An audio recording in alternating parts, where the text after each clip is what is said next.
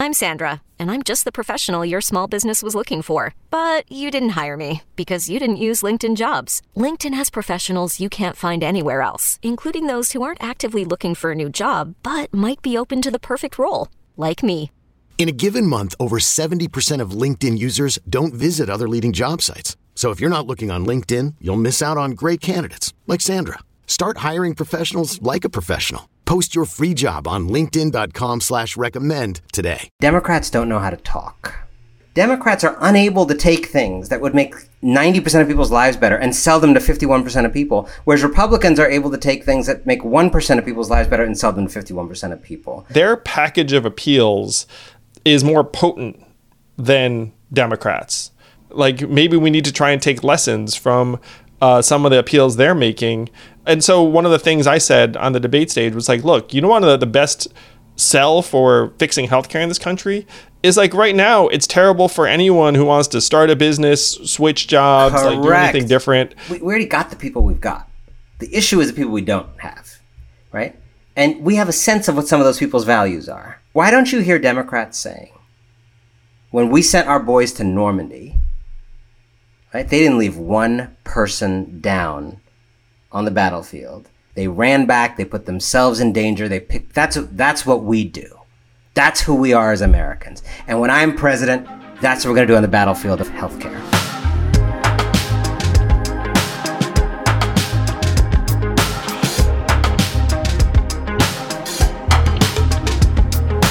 All right, guys, on today's episode, we talk about the CEO summit with the CEOs of the four biggest tech companies going to Congress. And we set up this conversation with Anand with some comments about our system today, why philanthropy is not working, and how we restructure everything from the ground up. It's a long episode and is worth every freaking second. I was riveted by this conversation. Andrew's too humble to talk about how awesome it was, but it was awesome. Enjoy it, guys.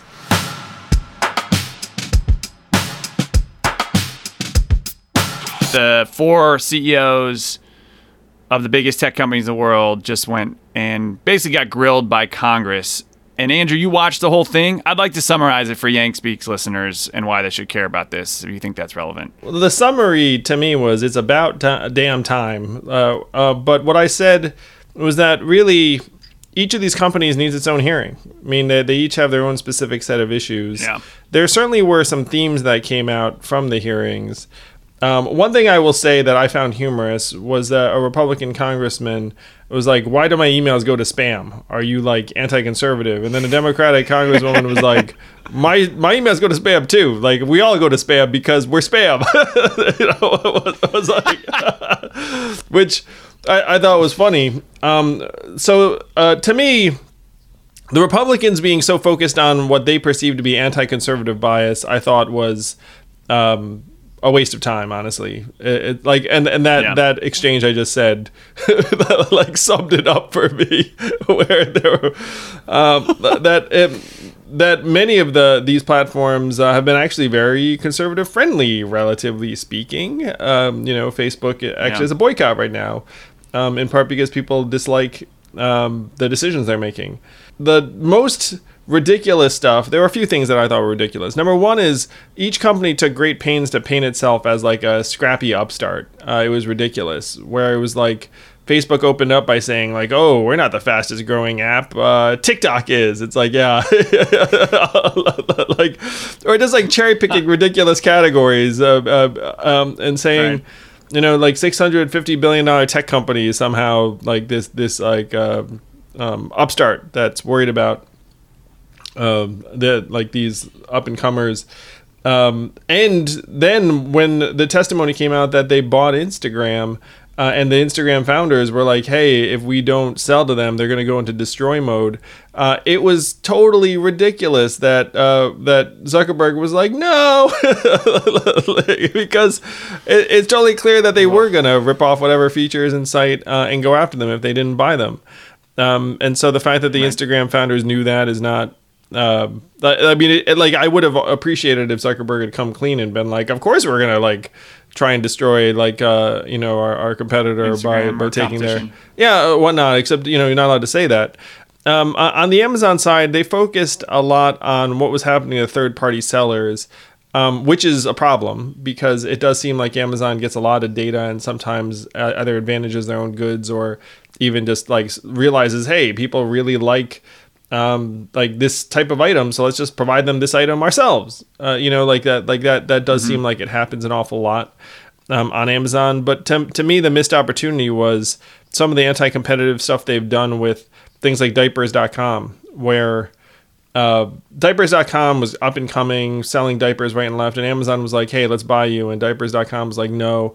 And then what did Amazon do? Just sold diapers for like you know steep losses and like nickels on the dollar, Nothing, yeah. and then diapers.com um, started hemorrhaging, and then diapers.com was like, "Okay, assholes, I guess we're gonna have to sell to you."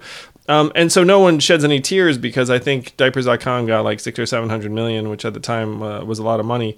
Uh, but th- that was the kind of thing that Amazon does. Uh, and so it's the third party reseller issues, yes, but it's also the fact that they do have a, a, a near uh, monopoly in online retail. Um, so those are some of the big issues that came mm-hmm. up in the, the hearing.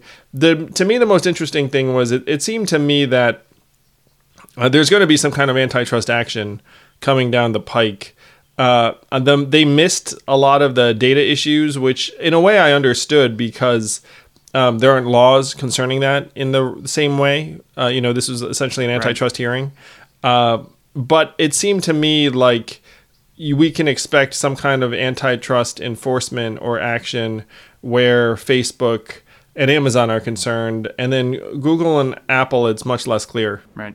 So for context, everybody was it was Zuckerberg of Facebook, Tim Cook of Apple, Sundar Pichai from Google, and then Jeff Bezos of Amazon. Um, so and to me, the Republicans argued the conservative censorship, which I think was a losing argument, and the Democrats went just antitrust, like you guys are monopoly. What was crazy to me, and so you've talked a lot about Facebook, but I'm curious your thoughts a little more on unpacking what your thoughts are on Amazon so what they seem to do, like the diapers.com example is good, but the other one that's fascinating to me is they let's say they're selling flour tortillas on Amazon. Or food's probably a bad example. They're selling headphones. And there's three competitors on there or there's one product on there and there's different data coming in and how many people are buying them and at what price and why people are turning away and they have all this data and then they can take that data and then make their own product at the perfect price, at the perfect pitch, the perfect positioning, and sell it next to all that other stuff. So they know, and they know in real time. They get A, B, C, D, E, F test that, and they know in real time where people are going to convert. And it's it'd be one thing if, and Jeff Bezos was saying, well, and there's no rules for other retailers to do this, and that is true, but Macy's or whoever you want to say he's comparing himself to doesn't have one that real time data, and two, there are other retailers for people to go to. But if you want to sell a product, you have to sell it on Amazon now. So, uh, what are your thoughts on one? Your thoughts on that in general, and two, how do you regulate? How do you regulate that on a, a bigger picture, and um, and then specifically?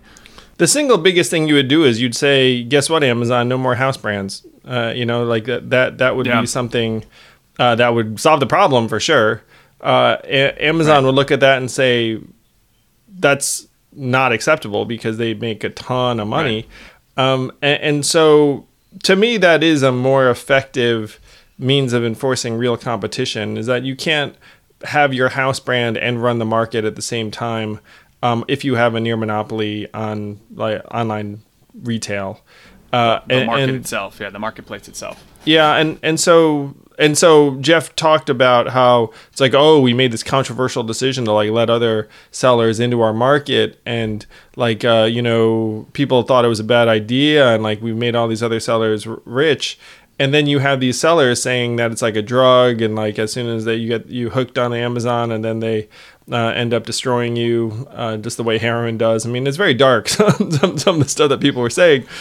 Uh, yeah. and, and I I think that uh, Amazon did what you would expect them to do. Amazon's this ruthless efficiency machine. They figure out the headphones are selling. They're like, hey, how much those headphones cost? What? Like, you know, they, they got some crazy profit margin. Um, uh, and so then they just uh, started substituting their own goods over time. Um, that that's what's been happening. And the best way to right. solve it for it would be to say, look, if you run the market, then you can't house brand it. What do you say to someone right now that's listening to this is like, okay, yeah, these are definitely problems like Amazon's gouging us, whatever it is. But their gut reaction is like, boo-hoo. Like you're talking about the CEO of diapers.com losing some money. You're talking about rich entrepreneurs like losing to the other rich entrepreneur. Like I, I think to me this and you've talked about this before, like how it cuts into like our creative enterprising nature and hurts entrepreneurs. Like what do you say to someone that that, that is not in this game? Like how is it affecting our day-to-day lives of, of, of, the average person? Well this is the tough part zach is that they're probably not amazon is not gouging you in that example. Like if, if anything yeah. they they're probably slightly undercutting whatever you were going to pay for those yeah we're headphones. benefiting. They're gouging diapers or whatever they're diapers.com they're, they're gouging those other headphone manufacturing companies that built yeah, up their yeah. little operations uh, and uh, a lot of it is that the small resellers are often very poor, uh, you know, barely making ends mm-hmm. meet. It's not like a megacorp. It's you know, in, in many yeah. cases it's it not is Bose. Some, it's yeah, it's a small headphone shop. yeah, or even in some cases an individual, a mom and pop, because some of the resellers on Amazon are you know just people, random people, mm-hmm. uh, who you know set up a shingle. Uh, but the net benefit to consumers is high. It's one reason why Amazon wins so much. So the so the pain is a little more indistinct because if you're a consumer, you're like, I get headphones, maybe even cheaper. Uh, and then there's some company I've never heard of that is suffering, but who cares? I just wanted my headphones. Uh, and mm-hmm. and so if you're the government, you look at it and say, well, how do I feel about this? Like, what is the purpose here? Is the purpose to have a robust uh, competitive landscape? If that's the case, then this is totally messed up. Um, is the purpose delivering headphones as cheaply as possible to as many consumers as possible? Then this is okay. Uh, and th- that's one of the reasons why Amazon has been able to do whatever it wants for so long because the traditional antitrust framework was around price. Uh, the thought was right. that if you're anti-competitive, you're gouging people, um, and Amazon has managed to be anti-competitive and not gouge people. Actually, save us money. Right. I one of the things you've said before is you can't take the sledgehammer, you need to take the scalpel, and I agree with you. This is generally a positive thing, but you need to have six hours with Apple. You need to have six hours with Google. You, you know, yeah, because they're so you compare apples oranges. Yeah, and, and you probably need a different regulatory framework um, because price is not the answer for sure. Uh, anti-competitive behaviors, yes, you can get um, have meaningful. Uh, curbs and limits based on that. Certainly, one of the big things is you have to monitor and uh, prevent them from acquiring certain types of businesses, where, where right. the the reality is that it's very bad for innovation if uh, Facebook can just gobble up any startup in sight, um, and you end up with just one social um, media network, at least for most consumer activities. Um, uh, and, and that stuff's anti-competitive for sure. So there, there are certain things that you need to be able to do better. So last question on this, and we'll, we'll move on. But because I imagine a lot of people listening to this did not watch it, or maybe watch a recap. I, and so my summary for this is: these guys did not look fazed at all. They look cool, calm, collected. Do you? My thought is they went, they did this bullshit, and then they're gonna go back to their yacht or their private jet and not give a shit about this going forward. Do you think anything comes of this? Like, are they just like shoo fly, don't bother me over time?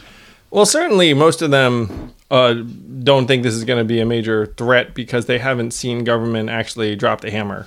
Um, I mean, it, has been what anything. 25 years since Microsoft. Um, yeah. But I, I, think in this case there is something coming out of DC. Um, it may not be the hammer, like it may not be like a break them up uh, fully, um, but there are going to be some antitrust actions coming out, um, particularly towards Facebook and Amazon. Uh, and so, like, but you know, if you're worth whatever 180 billion dollars, like you know, you figure you'll be able to manage it. yeah, they'll be fine. if, if, if, you're an individual, like, if you're a trillion dollar company, you're like, okay, this might suck for a little while, but we'll survive and flourish.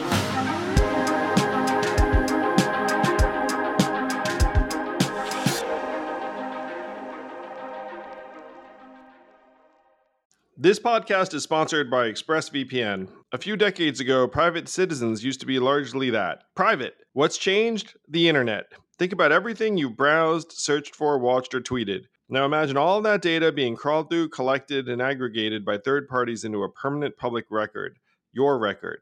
Having your private life exposed for others to see was once something only celebrities worried about. But in an era where everyone is online, everyone is a public figure. To keep my data private when I go online, I turn to ExpressVPN. Do you know there are hundreds of data brokers out there whose sole business is to buy and sell our data? The worst part is you don't know what they're doing, you don't get to have your say. That's why I use ExpressVPN. Just hit one button and then your internet connection gets rerouted through an encrypted server. No one can see your IP address. You're completely in your own private internet. Every time I turn ExpressVPN on, I'm given a random IP address shared by other ExpressVPN customers. That makes it harder for third parties to track me and harvest my data. No matter what device you're on, you just hit one button and you get your own protected connection. So if like me you believe that your data is your business, secure yourself with the number one rated VPN on the market. Visit expressvpn.com slash yang and get three extra months for free. That's E-X-P-R-E-S-S vpn.com slash yang. Go to expressvpn.com slash yang to learn more.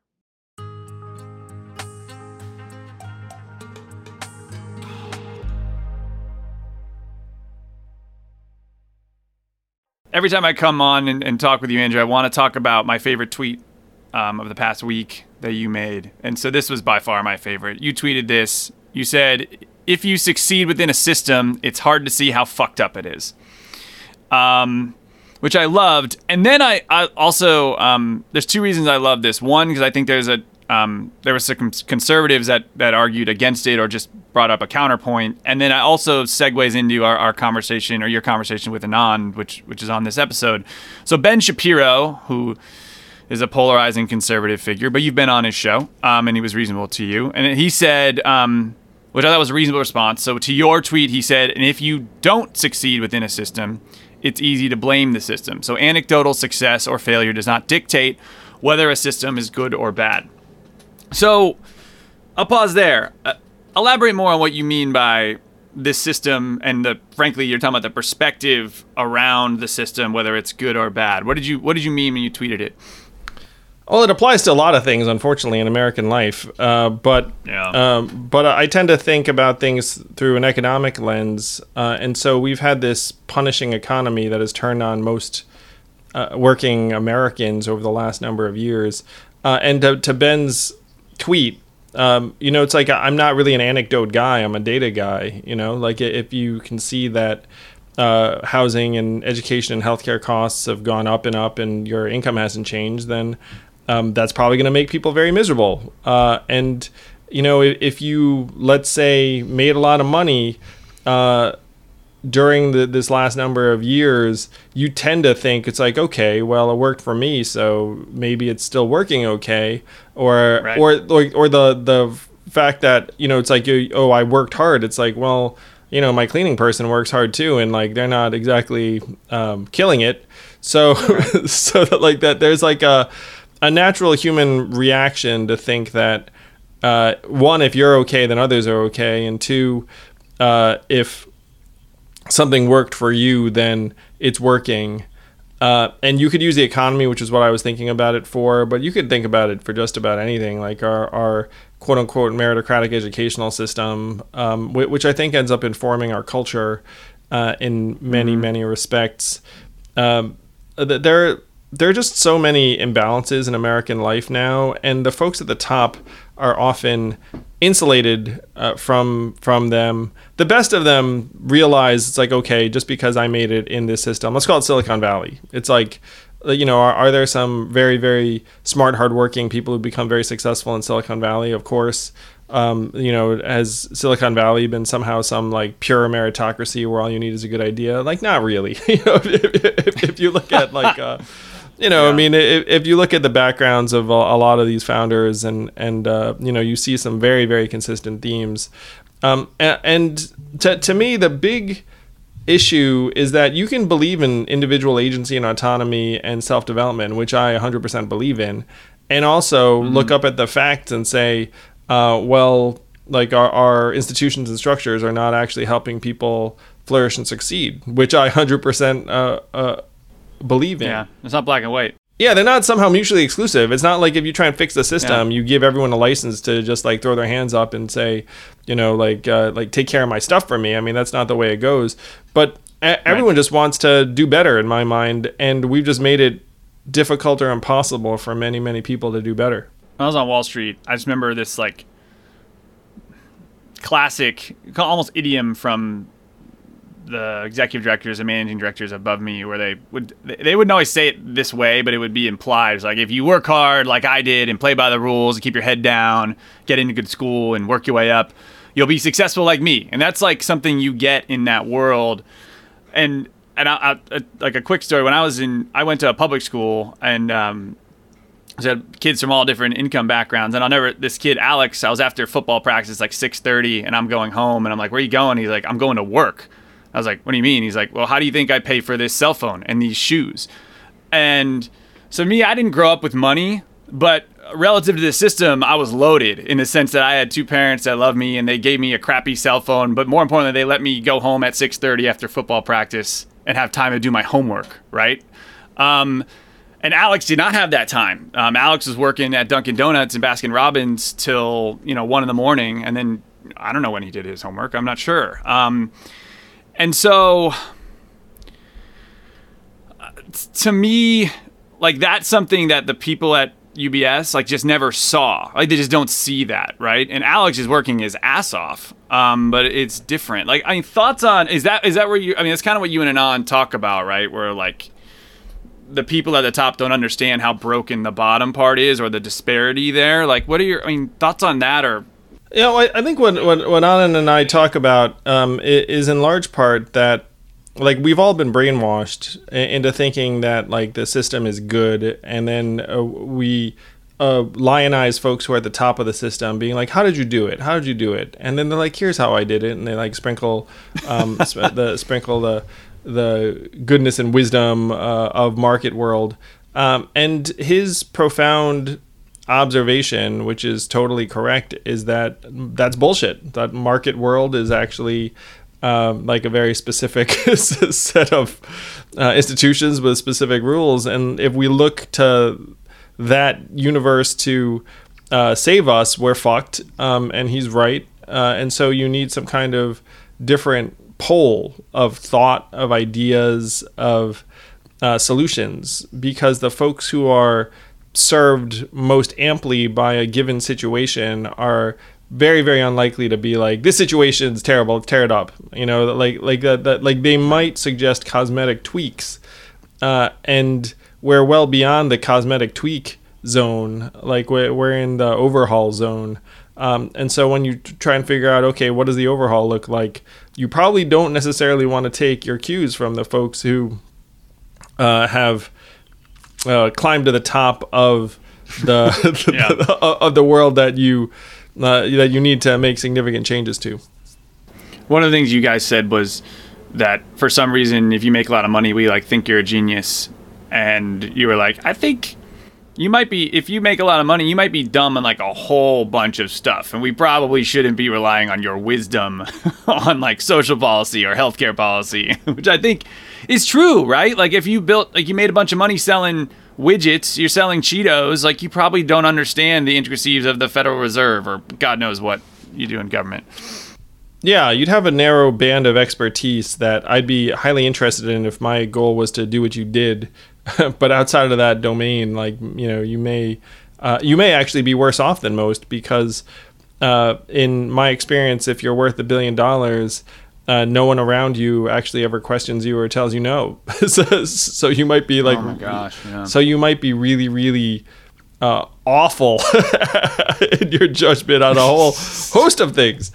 Uh, and, and so I, I think Anand's uh, core thesis uh, of his book, Winners Take All, um, was so powerful uh, and it was so needed and timely.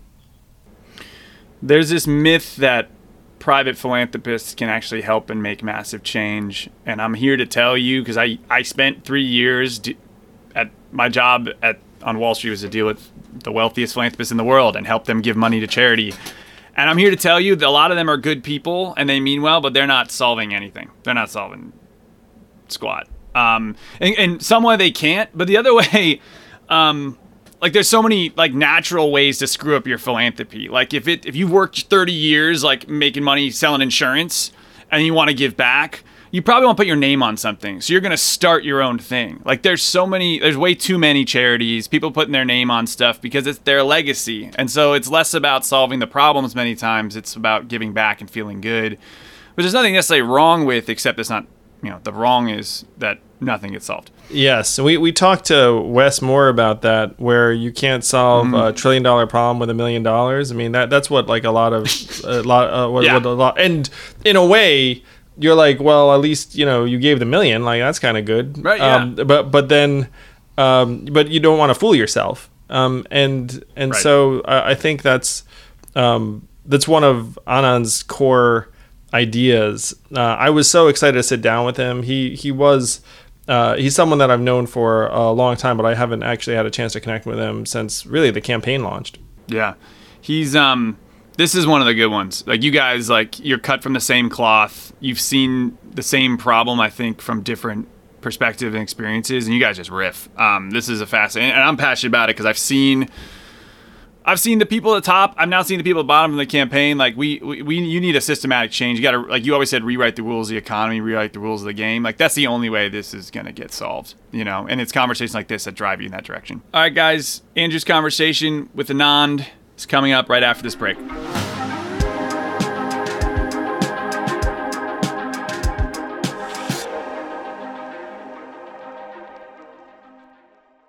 This podcast is sponsored by Helix Sleep. I've always been a mattress guy because I figured if I'm going to do something for up to eight hours, maybe I should do it right. And Helix Sleep lets you do it right by sending you one of 20 unique mattresses that's tailored for you. I took the Helix Sleep quiz, takes only a couple minutes, and I was matched with a Helix Dawn mattress because I wanted something that felt firm and I sleep on my back. That mattress is exactly what I needed, but strangely enough, my kids now seek out that mattress in the house and want to sleep on it even though I did not order it with them in mind.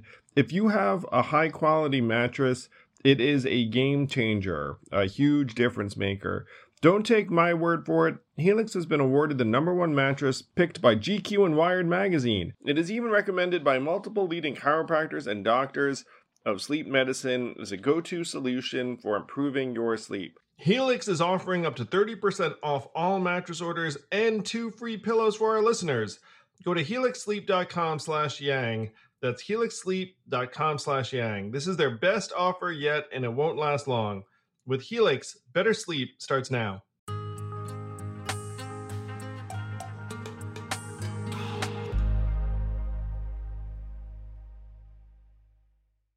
It is my distinct pleasure to welcome to Yang Speaks the author, journalist, activist, commentator, political thinker, massive influence on me and my thinking, Anand Giridharadas. Welcome. It's great to, to reconnect. Likewise, so good to talk to you. You and I, you know what's fun is uh, I read your book, which had a big impact on me. And if you haven't read it, if you're listening to this, uh, Anand's book, Winners Take All, was to me one of like this seminal, this seminal tract on how far we've all been brainwashed into what Anand calls market world, which I thought was a great name. It's capital M, capital M And capital W.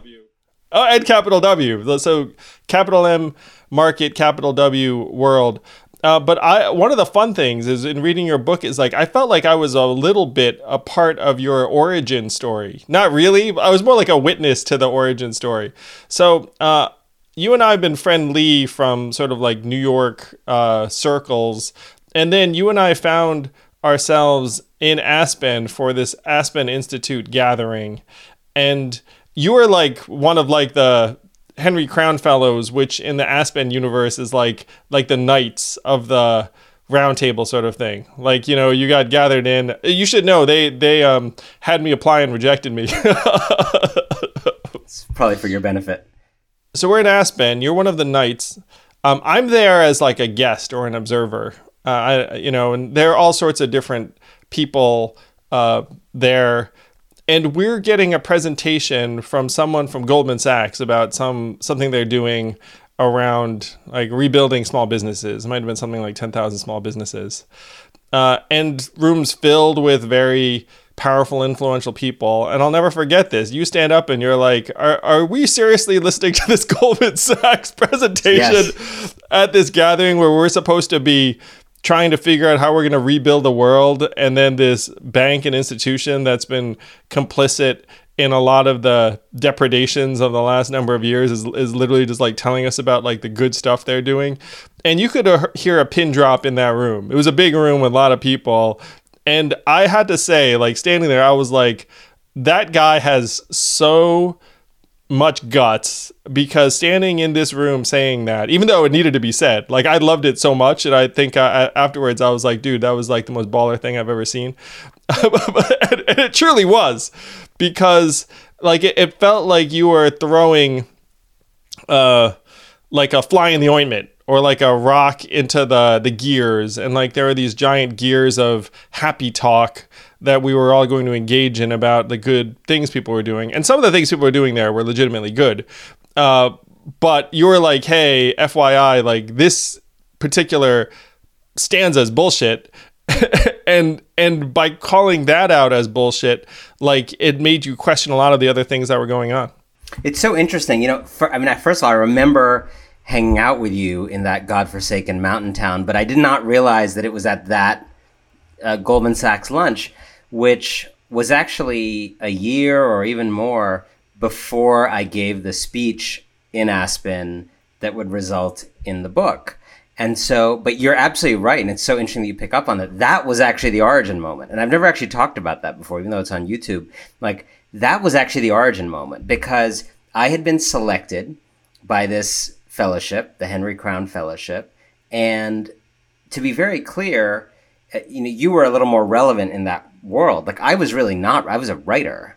This was a fellowship mostly for business people who were looking to do be more than business people, to kind of think more about societal issues, move in the direction of thinking about the public good uh, in their own modest corporate way.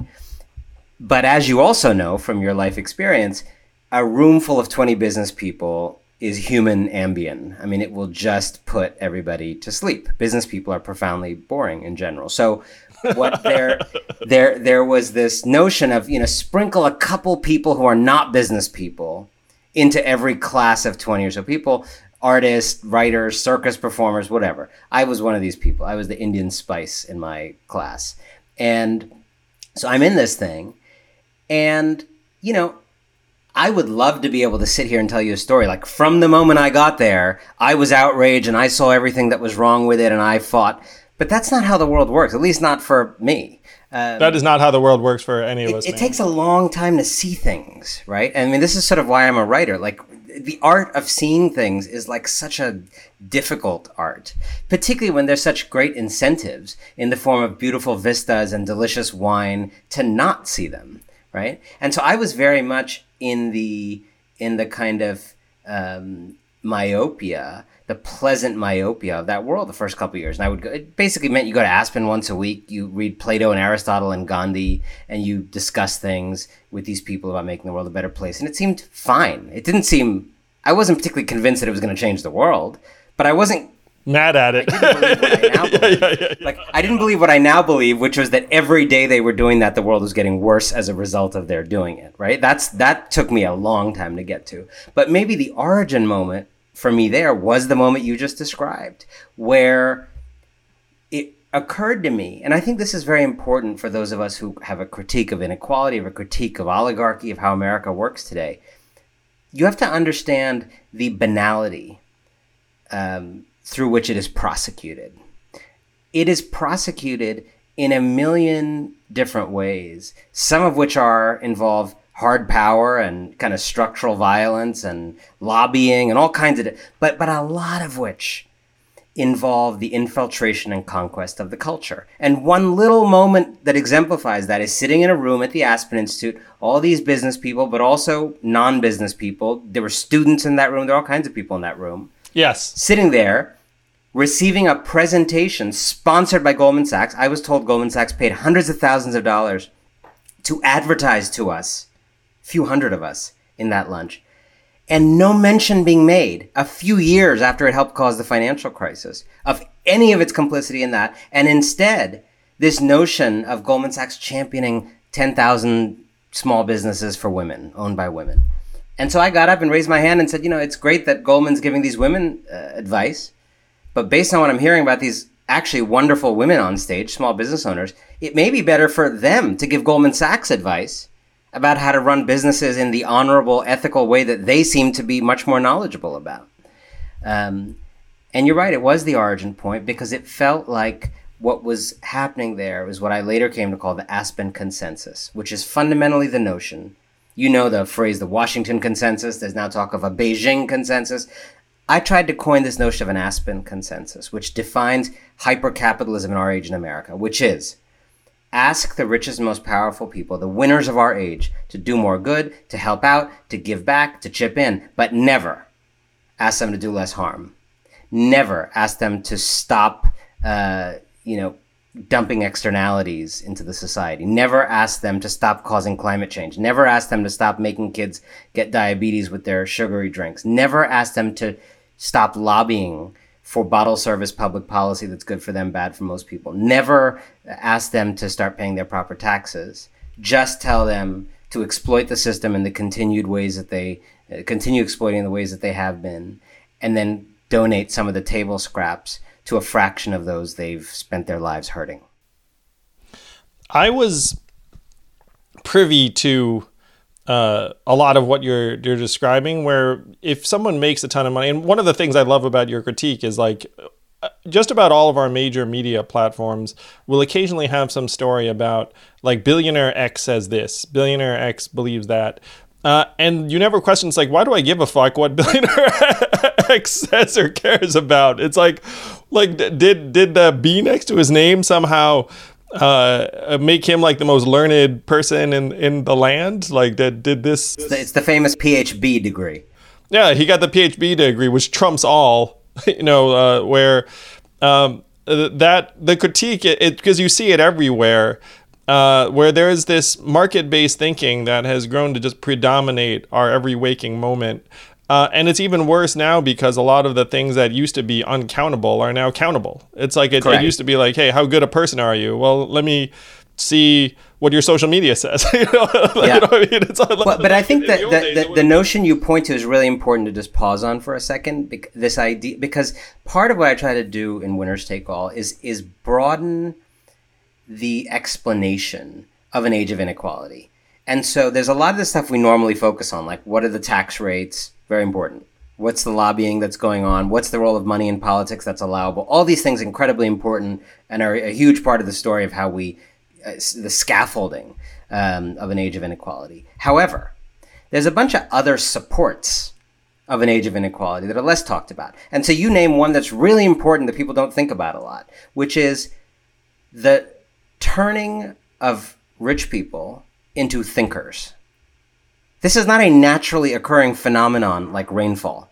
This is an engineered occurrence, right? Like the notion that someone like Stephen Schwarzman or Ray Dalio or Mark Zuckerberg is a person whose thoughts we should think about at a higher proportion than they're allowed to express them through a vote um, is laughable on its face. I mean, not only are these people not more important as thinkers than, you know, a lot of people, they're often quite dumb as thinkers relative to the average person because they're so, you know, parched for actual information about how people live in the society.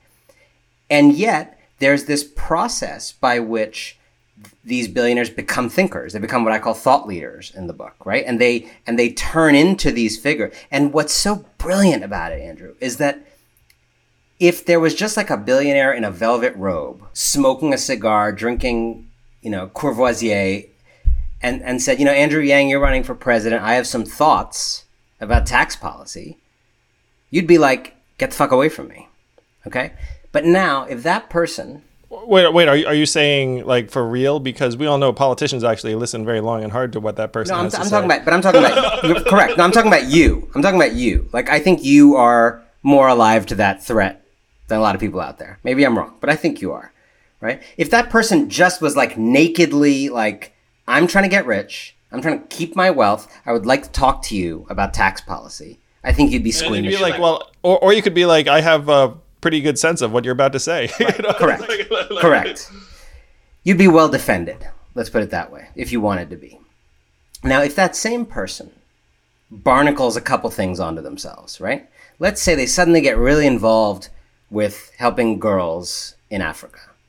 By the way, someone once said to me when I was reporting the book, there's a reason all these guys love investing in girls, right? They, they love girls. As soon as girls become women, they don't like treating them particularly well, but they, they, they, they love investing in them when they're still girls.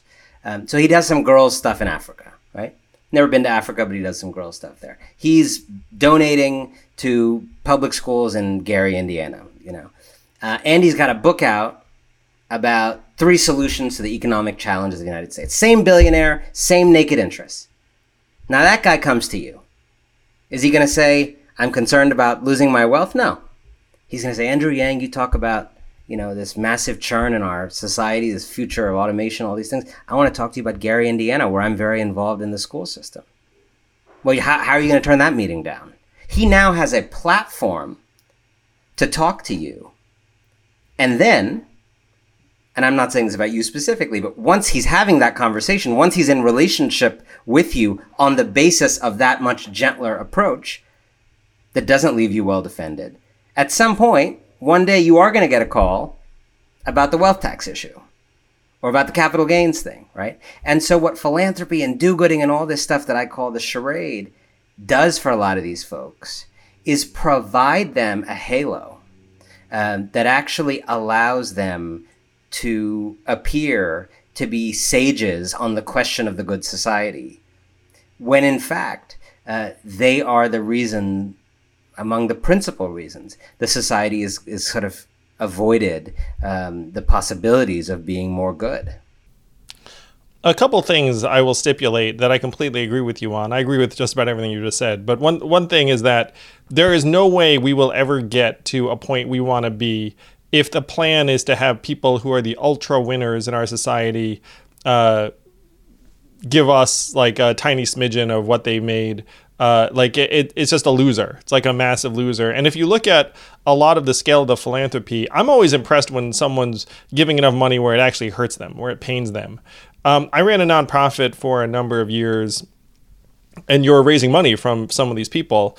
And what you realize is that even if someone has a B next to their name, um, they're not trafficking in like increments of like tens of millions for their philanthropy. It's like if they've got a B next to their name, then like like it, it gets translated through this organization, and they have like tend they tend to have a small army of handlers, and then maybe you can like get like like a five or six figure check. Uh, and, and then if you're in that How do you think they became billionaires? yeah, and, and if you're in that situation too, if you're the nonprofit leader, you can't be like, like, what's this? you know, like, like it's, it's- it's- you know, it, it- instead you're like, oh, well, you know, thank You never you. threw it back in their face, Andrew? Uh, you're, you're like, well, you know, I appreciate this gener- generosity, and then you think, okay, let me try to build this relationship. Maybe like I can get another zero on this check like the next time. So there's there's never any like, oh, this is, um, you know, uh, ungenerous because and and that's when you talk about like the perspective of the billionaire one of the the ideas i started telling my team about uh, was what i called the force field which is like like uh, when you become mega wealthy you end up with like a force field around you and the force field can be com- composed of people because you have all like this Right. phalanx of people around you that are like trying to bat people away people like like me who's you know running a nonprofit is pretty predictable just like they were concerned about tax policy for uh, their riches. Like if i'm the head of a nonprofit you know i'm going to ask you for money at some point. So Right. so like uh, um, so they they have like the force field around them. Um, and when you had a human exchange with someone who was like that where you felt like oh like i felt like that actually kind of uh, pierced the the force field like you actually knew it because it was so rare. Like it was it was a real rarity. But we'll never get to where we want to go if the plan is for us to somehow have some of these scraps fall down on people, particularly because it's seldom the case that the scraps are actually significant in relation to the person's wealth. Yeah, but but I would I would have two reactions to that. I think what in a way what you're talking about is I think there are two different kinds of miserliness that we are talking about here, right? And what you just laid out is the first and most obvious kind. As someone who had to fundraise that was the kind that was rubbed in your face most often which is the which is quantitative miserliness right? Which is just like they have x and the most they're ever going to give you is 0.01 x okay? That's like basic miser the basic miserliness of this of this space right? I think part of where i tr- have tried to take this argument is even if we were to stipulate something that is not true, but let's imagine everybody behaved like Bill Gates. It's, it still does not work out. Correct. It still does not. Even if out. everybody had X and everybody committed to giving 0.9X, right? And and guys like you, when you were running nonprofits, were rolling in that money and and and left. Even so, the second kind of miserliness is these folks refuse whether or not they're willing to part with their money. They refuse to part with their system. And that's where a Bill Gates is not fundamentally different from some of the people who are like Jeff Bezos who are giving very little, right? If you look at Bezos and Gates on paper, the, in, the, in terms of the first kind of miserliness, quantitative miserliness, they're very different, right? Bill Gates is not quantitatively miserly. He's committed to give you know, genuinely enormous. philanthropic. And yeah, I visited the Gates Foundation in Seattle. Have you visited that? That uh, I have not. I'm not invited to a lot of places. I I went when I was do, passing the hat for my nonprofit. Right. Like I'd go anywhere where. so I, I ended I, I ended up getting a big uh, nothing. But anyway, I did get to visit, and it was the most beautiful environment and campus and office. It had like a big message um, from from Bill and Melinda, and it was. Uh, it was uplifting in the sense that it was very well done. like, you, like you visited and you were like, wow, this is uh, the most impressive uh, structure, institution. And people were great too. You know, they're, they're a lot of the same sort of people that you and I um, have gone to school with or, you know, or, working in that space. Um, so yeah, the well, it's a shrine of giving, but it's also a shrine of taking too much, which is why it's so beautiful. It, it's it's a shrine to something. I mean, it was beautiful. Uh, so I just wanted to, to, just impart that experience to you that uh, that yeah, like the philanthropy is very impressive in scale. So so so even if we say like Bill Gates and Bezos on on on miserliness number one are very different, right? Quantitative miserliness, they're different. Gates gives a lot. Bezos has given quite a little bit so far. Um, on miserliness number, miserliness number two, which is, I would say, qualitative miserliness, which is sort of, are you willing to part with the system, the set of assumptions, the privileges, the impunity, the immunity that has defined your time on the planet and this amassing of fortune? Um, then a Bezos and a Gates don't start to look that different. Because when it comes to, as you know well from from living inside the process in many different ways. If if Bill Gates said, "I want a universal basic income, your idea, to happen," uh, if Bill Gates wanted Bernie and Elizabeth's wealth tax to happen, any of pick pick whatever one of those kind of notions, major pillars or policies, for yeah. five billion dollars, you could probably get something like that done right? You could change a you know, big philanthropic initiative, do, do what the Kochs did, but for good. You know, buy some institutes, put ideas out in the culture, sponsor writers and thinkers, the left's version of Charles Murray, who are churning out these ideas, get it done. You could do that. The fact that there no billionaire, this may sound like an obvious statement, but let's state it. The fact that no billionaire that I know of has bankrolled billions of dollars toward advocating for a wealth tax tells you that on the question of the second miserliness, it is almost universal, regardless of how much money people are willing to part with. No, one of the most singular exceptions I've seen, and this is very recent, and I could definitely be biased against this, be, uh, biased because I'm one of the recipients, um, was Jack Dorsey's recent announcement of a billion dollars because he's giving straight to mayors for guaranteed income. Uh, he's give, he gave us five million dollars that we immediately just turn around and gave to uh, people who are struggling right now. So it, it, was a great feeling. People were thanking us, and I was just like, honestly, it was like, you know, I'm, I'm just like a conduit for um, for some of Jack's wealth, and there's a significant proportion of his net worth. Uh, but I agree with you that, and you even qualified it. You said that like in virtually every case, um, like this is not the way they're heading. I agree with you because when you look at it, most of them are kind of taking for granted certain structures that have facilitated their uh, success and wealth, um, and they have very little interest in actually examining those structures or, or um, altering uh, the way they work. Uh, they, they look around, and you point this out in your book, is they they look around and say, okay, how can I make you more successful in the world as it is right now where people like me become fantabulously wealthy. It's Correct. like how can i make you more successful in market world?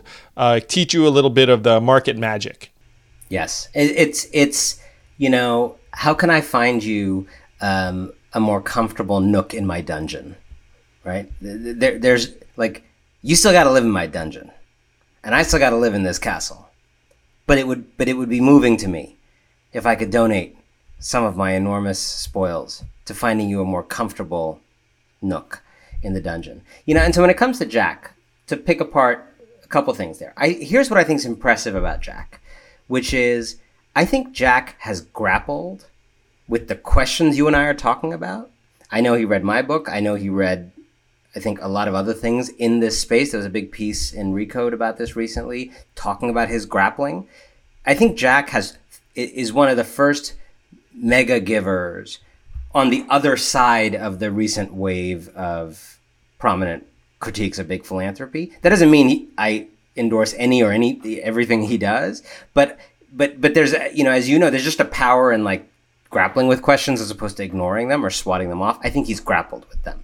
And so some of the direct giving I think reflects that some of the no strings attached I think grows out of a sense of not wanting to rich splain to NGOs how they operate. So there's, there, I see evidence. Just a tiny note too for Jack, which I found very impressive. He does not have an army of people advising on his philanthropy. Correct. Let's put it that way.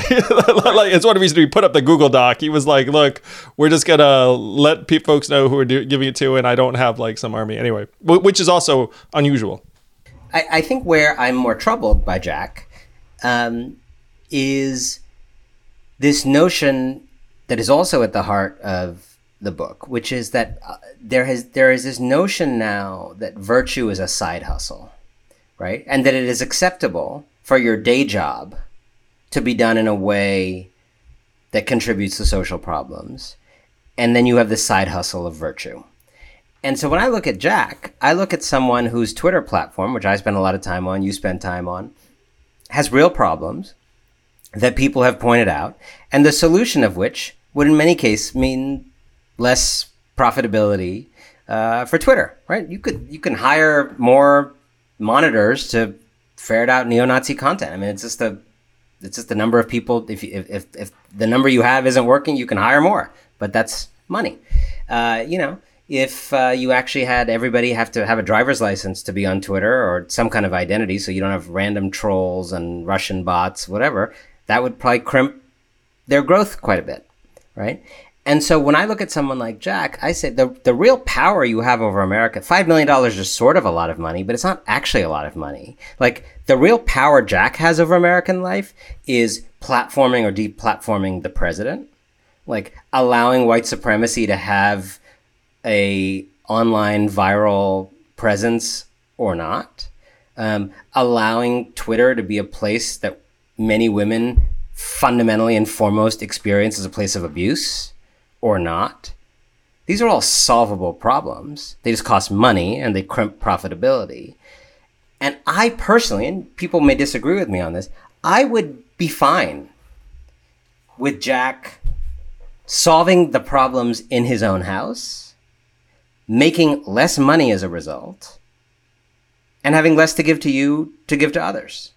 That, you know, that, that, we have to be honest about the consequence of reducing these opportunities for the winners to exploit us, uh, exploit our society means they will have less to give away. But as someone, I was doing an event in London with uh, the Economist of all of all places. It was a tense, tense moment. Um, and this woman stood up after I'd been talking about this litany of social problems in the United States. This woman stood up in London. She's like, I'm from, I think she's from Sweden or Norway. I feel very, you know, guilty confusing those peoples. But she was from one of these. I'm sure two. you're hurting someone's feelings. Yeah, right I am right now. This is, I'm going to get canceled for this. Sc- Scandi canceled. Um, and she said, I- you know, I'm from Scandinavia, and you know, I want to say we don't have um, as many billionaires as you do in the United States, and we don't have this much giving that you have in the United States. But I got to tell you, I listened to your entire litany of social problems, and we don't have most of those either. So I would kind of take that deal. If only I could remember Your- which country it was. your fundamental argument that if we had better rules of the road that would probably mint fewer billionaires but would also throw out many fewer negative externalities uh, in every which way environmental social uh, economic cultural i agree with it fundamentally uh, the, the problem that we have is that those rules of the road would theoretically be set by government and our government has been completely overrun by market world thinking, uh, has been captive, completely ignorant on technology issues. Like essentially just been sitting there clapping and being like, you know, like we don't understand you, but we sense that you're uh, very rich. so like maybe you could. Uh, I mean, literally, as we're having this conversation, I mean, I think our country is having a re-examination, certainly of tech's uh, negative impacts. But you don't need to focus just on tech, even though tech might be one of the biggest examples given our legislators' complete ignorance about technology issues. I mean, you can look at even some of the older industries and think, like, hey, are there now excesses that are allowing? I mean, the biggest one's clearly finance. I mean, that thing is like bananas, where Yeah. it's become this the tail wagging the dog in our economy. It used to be that financiers were essentially just uh, helpers to industry. Uh, and and I thought of GE essentially as the emblem of this. Where my dad worked for GE, uh, he immigrated, you know, here I met my mom and, and at Berkeley, and then became uh, an engineer in Schenectady, where I was born, in New York. And that was when GE was making things and inventing things. And then GE, GE kind of morphed with the economy into GE Credit, had this like giant financial institution. At one point, I think they were one of like the top 10 lenders in the country, and then they blew up with a financial crisis. And so, uh, what happened with GE, uh, it really was an emblem of American business because it went from building things to all of a sudden just you know moving numbers around, uh, and the rewards for people at the top of the finance industry have zero relationship with the amount of good that's being done or social benefit, and that became egregiously clear to all of us when the economy blew up in 08 where you looked around you you had the sense it's like hey uh, like I, I feel like there are some excesses here, but at least it seems to be creating value. And then it turns out it's like no, it was not creating any value at all. It was actually just um, uh, putting people's into homes and trying to that that weren't appropriate, and then preying on people who are vulnerable, and then trying to paper it all, all over by smushing them into these. Uh, uh, mortgage-backed securities and collateralized debt obligations that no one could understand, and that was really their business was just making shit that no one understood until it was too late. Uh, so it, the question is really like we're at a point where now we've experienced decades of excesses, and if you could have done it right, you would have a time machine and say like, hey, some of these industries are going to end up growing in ways that are bad for everyone. Uh, it's going to mint fantastically wealthy people far in excess of anything that any human probably quote unquote deserves. Um, and it is very painful when someone who becomes incredibly wealthy is like, "Oh, I worked hard." It's like, well, you know, so did that cleaning person, and they're not a billionaire. You know, like like, like your your hard work hasn't really somehow um, you know made you worth like you know a hundred thousand times like the person who teaches my kids. But uh, but we don't have the time machine. We're here. We're in 2020, where it's like you know the excesses have grown to like mammoth proportions. You're one of the people that I think has pointed out the ridiculousness and hypocrisy of like a lot of these situations, um, and how deeply brainwashed we've all become. Uh, that market-based thinking is the only thinking, and if the post office doesn't make money, then fuck the post office. Right. If you know like uh, if if local newspapers don't make money fuck local newspapers like pretty much any anything you look around and say like what it, it's not uh, paying for itself then like you turn on it train lines whatever the heck they are uh, so we're here. You're one of the foremost leaders saying like, "Hey guys, like we've lost the thread." Um, and attacking people for not being market world successful is ridiculous. Like we need a whole different approach intellectually. Um, I agree. Uh, and, and, I ran on this platform that's like, hey, let's try and disentangle human value and economic value. Uh, and the single most dramatic way to do so, I believe, is just universal basic income. Let's just start giving people money. And oh, by the way, it's necessary because we're going to get rid of a lot of the most common jobs in American life anyway because of technology, which has then gotten accelerated by the pandemic. Uh, so I agree with your diagnosis. I agree with your critique of the various players. I look around and you and I traffic, and I'd love to hear about like whether you're now cast out of the circles because I just imagine I was about to say you and I travel in the same circles. Now I'm not so sure whether, that's true. I don't know if you've been excommunicated. Yeah, I, have uh, lost some uh, circles um, and gained some new ones. The, the new ones are better than the old ones. I would love to hear about that because that is fascinating, and that's been true of every important thing I've ever done, where I've, I've like lost some circles and gained some. True, it was true my presidential race too. Uh, so here we are, um, and I had this this set of policy proposals that I thought would at least start to improve people's lives in a way and start to disentangle this thinking. Um, I mean, actual modern regulation of technology in these other industries has to be a piece of the uh, puzzle or pillar in this structure. Um, the, the thing that I find frustrating when I talk to people about it is like they, they still cast back on what I regard as relatively backward looking approaches or solutions where it's like, let's say we are to like gin up the um, income tax to something more progressive, which I completely agree with. And I'll even say go a step further. I, we also start treating capital gains the same way we do labor income, which is at a minimum what we should do. Right. Like capital gains, if anything, should be taxed higher. Uh, like so, if if people argue for those solutions, like to me, like the horse is already out of the barn. you know what I mean? like like the like a lot of the wealth has already been generated. Correct. And one of the the things I say to someone is like, look, let's say I made income taxes seventy percent. Uh, you know, how much is Jeff Bezos going to pay? And then they they think about it and they were like. I don't know. I was like, do you think we're gonna get like billions of dollars from Jeff based on my changing the income tax? Uh, and then they they say no, and I'm like, yeah, because he's not an idiot. He's not going to pay himself 10 billion a year. Uh, you know, he pays himself something manageable, and most of his um, stocks getting most of his wealth is in Amazon stock. Uh, and how much did Amazon pay in tax last year? Zero. It's like, all right, so you know, like he's way too clever for like higher income taxes to somehow do the trick. So, so uh, let me. I mean, so first, a couple things.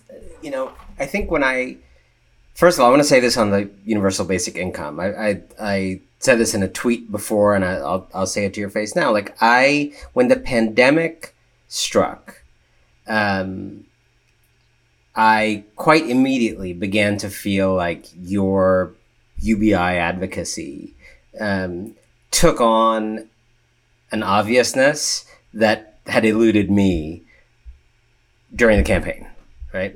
Um, and I'll get to why in a second. Like I, I feel like you were singing a song that became very obvious to a lot of people once you suddenly have millions of people from one week to the next thrown out in the street, um, losing jobs, being evicted. You know, it's been obvious to me and many other people for a while that you shouldn't tie healthcare to employment, for example, right? And I think the point you were making was that you, you shouldn't tie employment to the rudiments of you know human dignity. Living um, yeah. and but particularly you know I, I, I have this quote in the book from a from a guy at a at a platform cooperativism which is this movement uh, uh, event.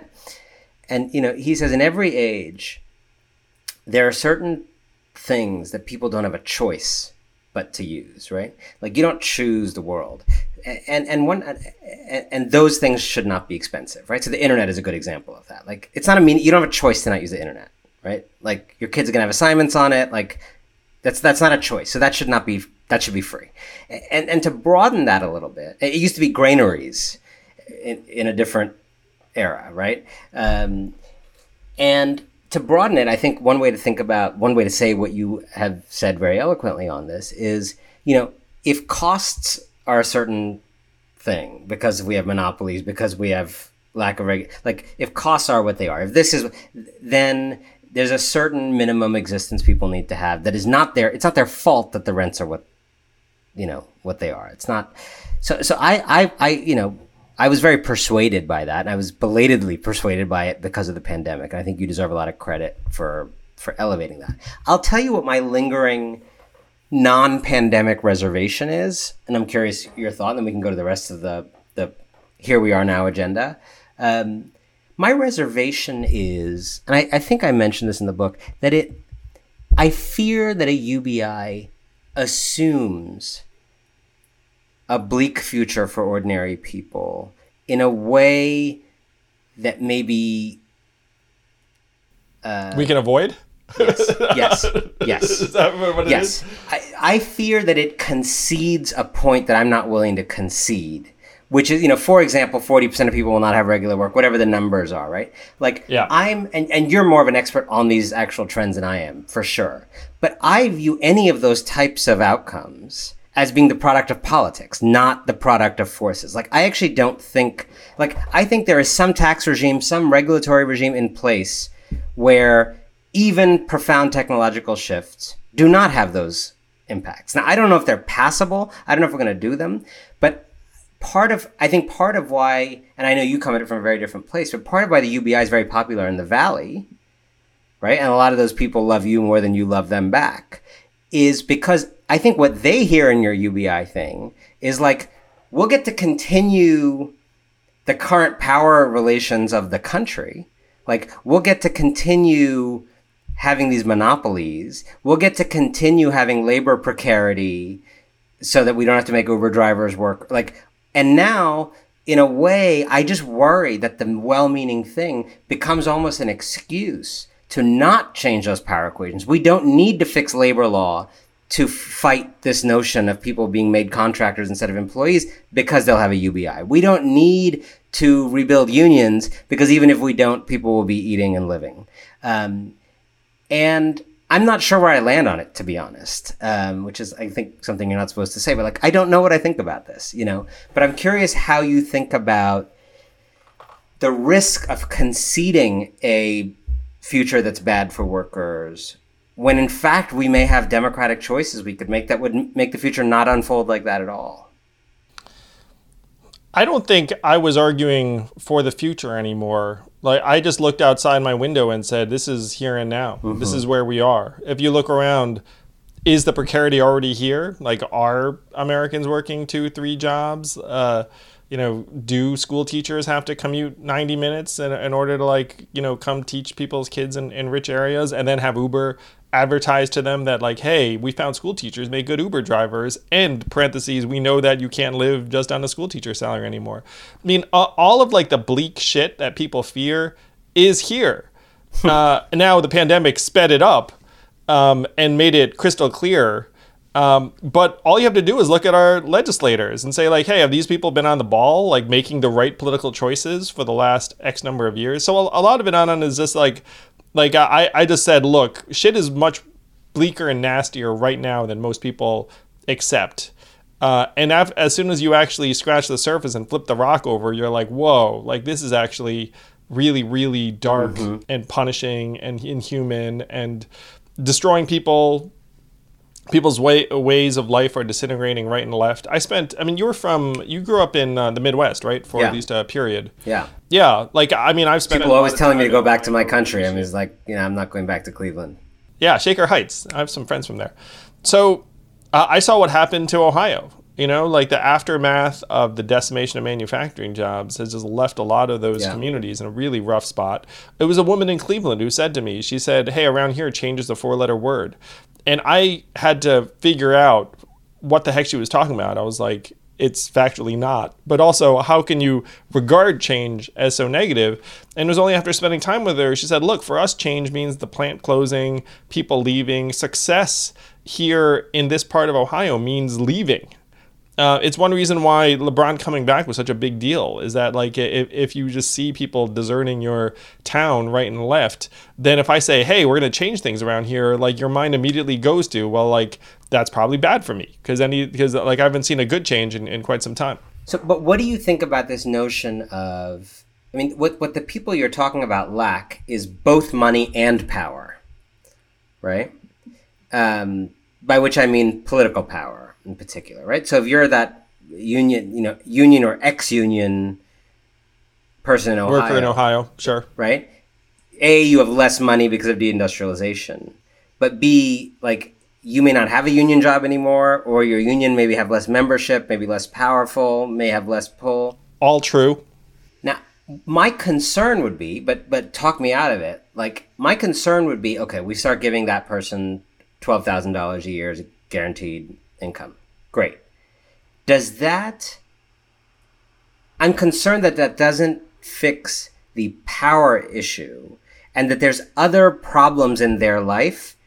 I'm, I'm going to pitch this quality to of you on a, schools and this and that that will not just be fixed by them having more cash in there. But there's some issues that will be, but their lack of power will still result in, and that we, and that it might reduce the urgency of dealing with really what feels like the me. fundamental issue. Th- this is really important to me. So number one, I'm not against uh, other things that help improve that person's situation. You know, I'm for giving them money, and I'm for easing, uh, you know, the ability for people to to form unions and collectively bargain. Like I'm for. Uh, ways to ta- pay teachers more. Like to, to me, like you can be for all these things because they're all the right things to do.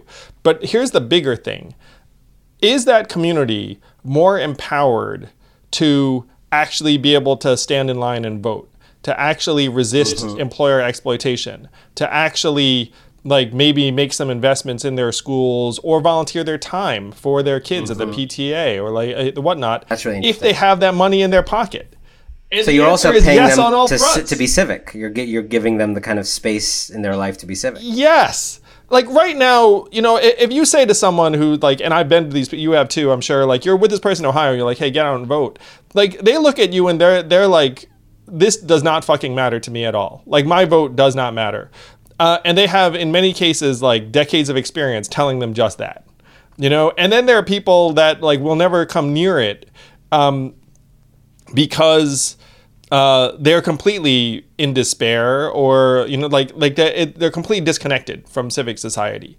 Um, and that to me is not uh, extraordinary anymore.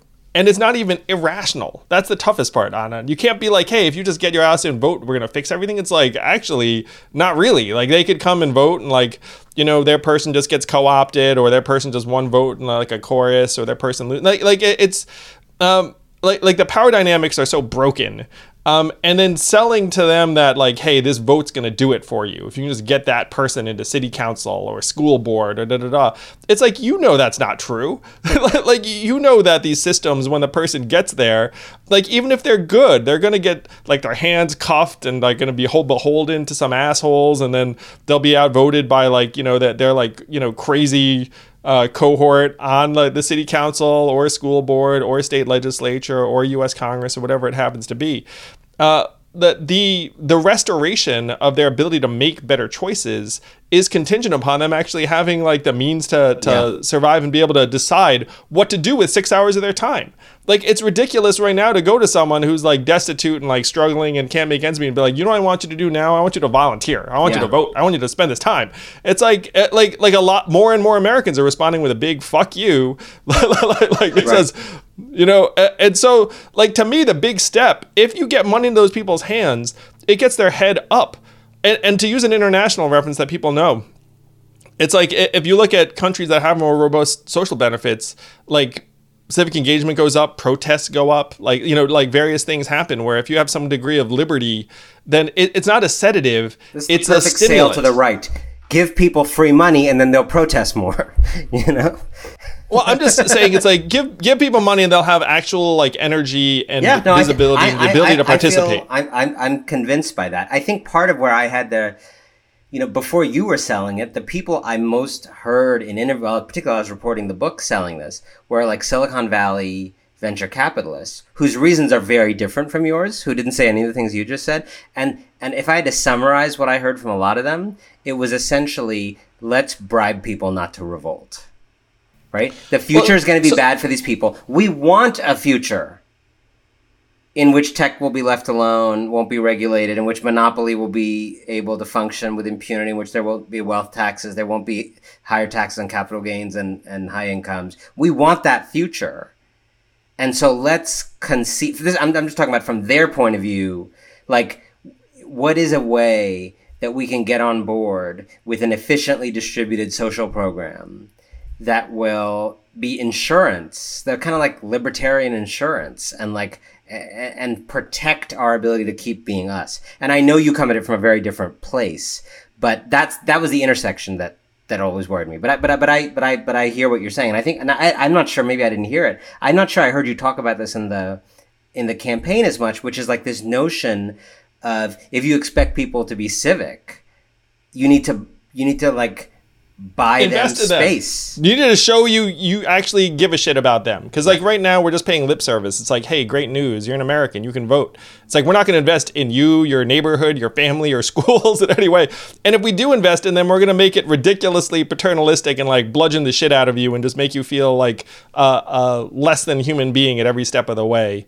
Um, but we love you and value and care about you. Like like the whole thing you know, one of the things I, I, compare it to, and it's like when you show up to a company, you know within like a day whether that company gives a shit about you.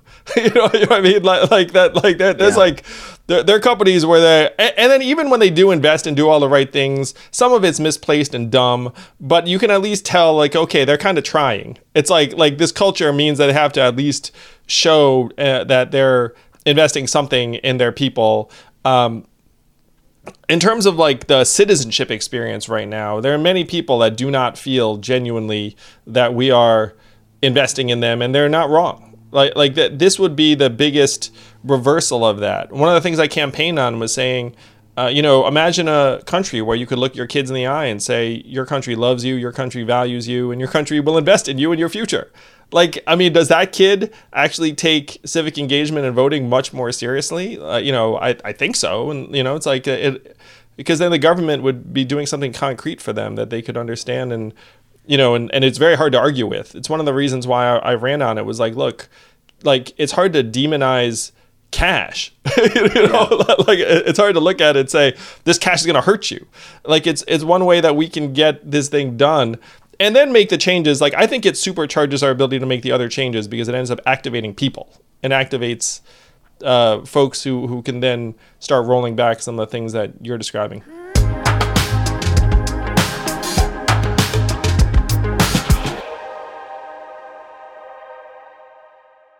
Knowing how to speak and understand a new language can be an invaluable tool when traveling, meeting new friends, or just even to master a new skill. But it's not always simple when you're bogged down by textbooks and structure classes. That's why so many people trust Rosetta Stone. Rosetta Stone is the most trusted language learning program, available on desktop or as an app. It truly immerses you in the language you want to learn, like Spanish, French, Italian, Chinese, and more. You won't just be studying English translations. The Rosetta Stone intuitive process helps you pick up a language naturally, first with words, then phrases, then sentences. Don't put off learning that language. There's no better time than right now to get started. For a very limited time, listeners can get Rosetta Stone's lifetime membership for 50% off. Visit rosettastone.com slash rs10. That's 50% off unlimited access to 25 language courses for the rest of your life. Redeem your 50% off at rosettastone.com slash rs10 today.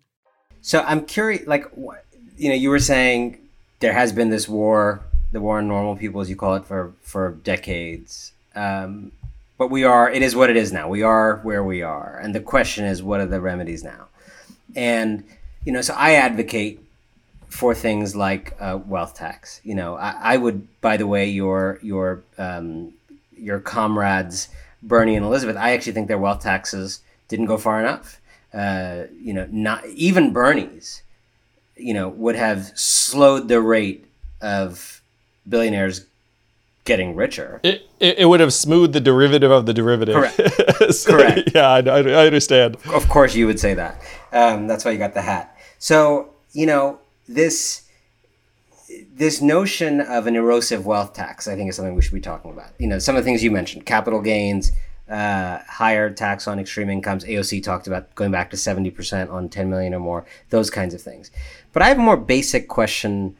Um, or thing I'd like to run by you, and since you were in this system, which is it seems to me one of the big frustrations for me is that when it comes to these kinds of transformational changes, which whether it's the one you're talking about, the ones I'm talking about, I, to put it very simply, have a feeling, a fear, that Democrats don't know how to talk. Right? That Republican, if you think about what Republicans do, they take policies that are bad for most people, that actually make that war on normal people.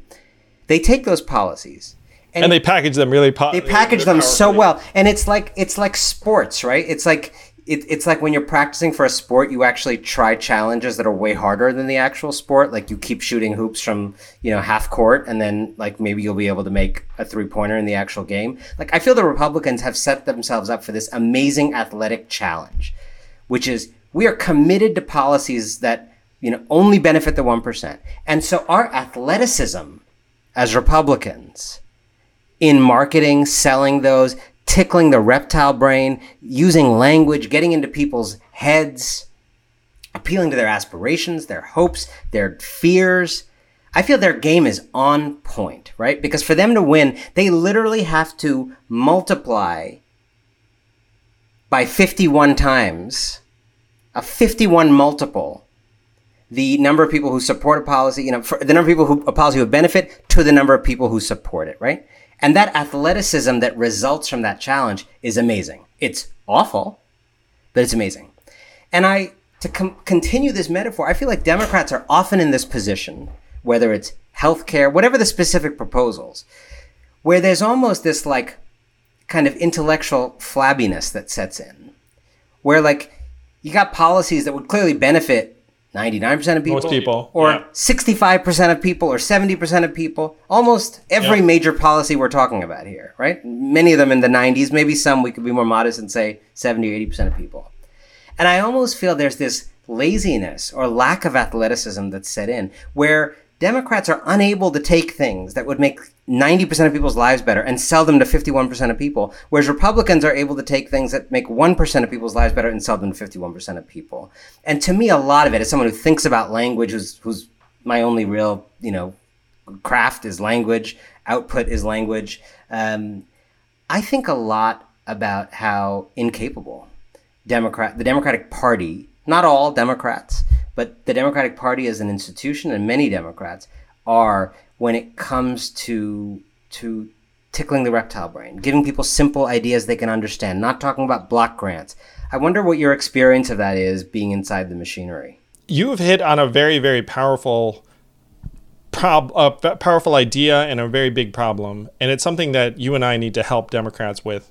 Uh, so here's the deal. I show up i'm running for president you know i'm like an entrepreneur um, i think in a certain way i talk in a certain way uh, and it turns out that the language I'm using is not the political language that I'm supposed to be using it at all. And I was like, oh, like Starting this is the way I, uh, uh, this is the way I think and talk.